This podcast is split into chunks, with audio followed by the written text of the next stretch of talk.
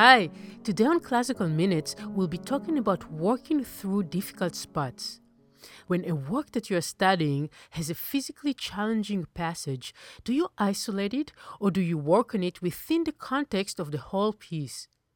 I've noticed that most people like to isolate the difficult areas, putting all their energies into what they conceive as challenging while letting go of what they see as comfortable.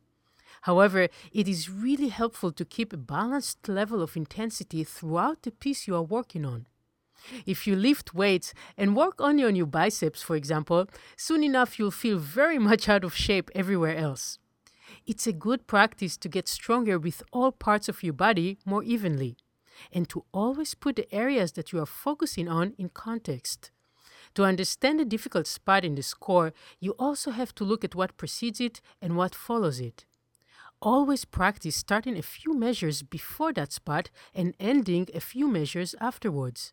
And then, as you gain some level of fluency, work on the hard part only in the context of the entire piece. You'll keep the whole work in balance, and your performance will reflect that sense of clear shape and structural unity. I'm pianist El Weiss from ClassicalMinutes.com. See you tomorrow.